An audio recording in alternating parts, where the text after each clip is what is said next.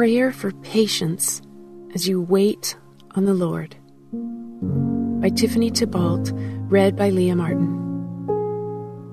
Wait patiently for the Lord. Be brave and courageous. Yes, wait patiently for the Lord. Psalm 27:14. Impatience.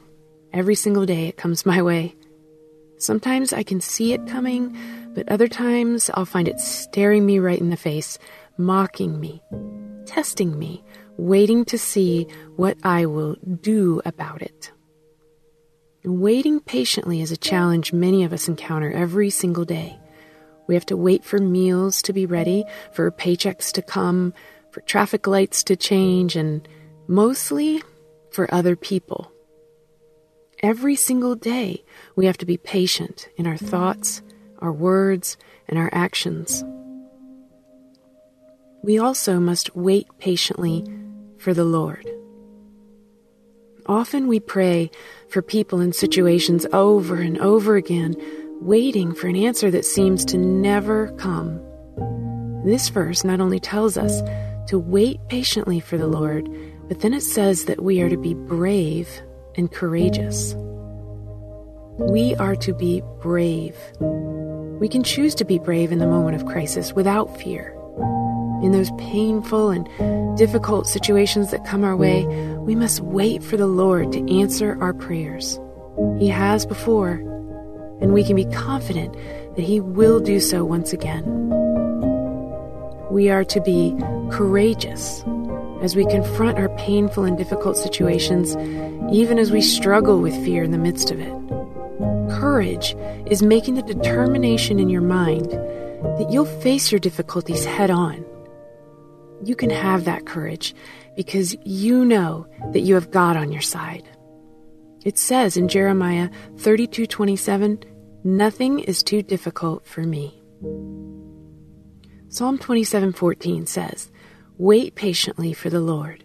Be brave and courageous. Yes, wait patiently for the Lord." It not only tells us to wait patiently for the Lord, but it states it twice regardless of the situation, regardless of the level of fear we have. We're to wait patiently for the Lord to do what He will do. The posture of waiting is probably the most important thing we can do in our lives. So step aside and let God be God. If we give Him the opportunity to move in both our lives and in the lives of others, it could turn out to be the most amazing thing ever. No matter what you're facing today or tomorrow, you can fill your heart and your thoughts with peace. Because God is at work in your life. He is moving things we cannot see. He's changing hearts. He says this in Jeremiah 29:11. For I know the plans I have for you, declares the Lord plans to prosper you and not to harm you, plans to give you hope and a future. When God moves in your life, share it with others.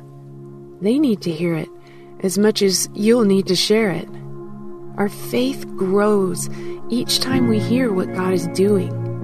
So let's be bold in declaring that God is alive, that He is at work, and that He loves us. Let's wait patiently for Him to move in our lives. And remember that our timing is imperfect, but the Lord's timing is absolute perfection. 2 Peter 3 9 says this The Lord is not slow in keeping His promise, as some understand slowness.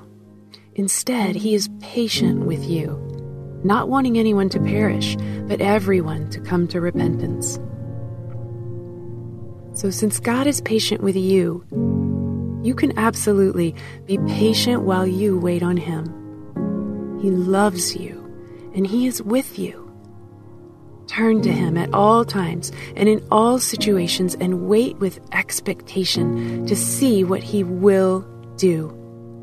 It will be amazing. Let's pray. Dear Lord, as I go through my days facing each of the situations before me, I pray that you give me the strength to be patient as I wait for you to move in every single one. Help me to be brave and courageous when the fear grows strong and time passes so slowly. Help me to cast fear far away as I keep my eyes on you in every single situation today. In your name, I pray. Amen.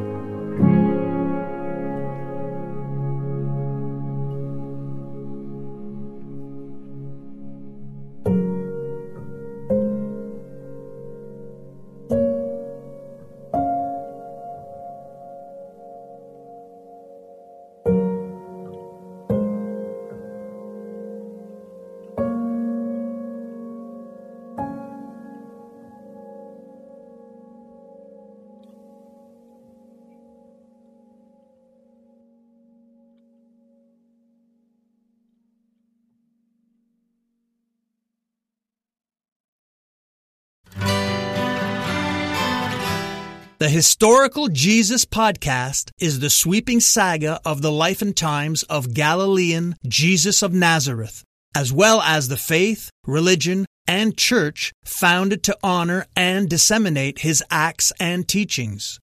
Join me, Mark Vinet, on this fascinating journey through time, exploring the many great works of Christian theology, literature, architecture, music, and art inspired by the words and deeds of Jesus Christ.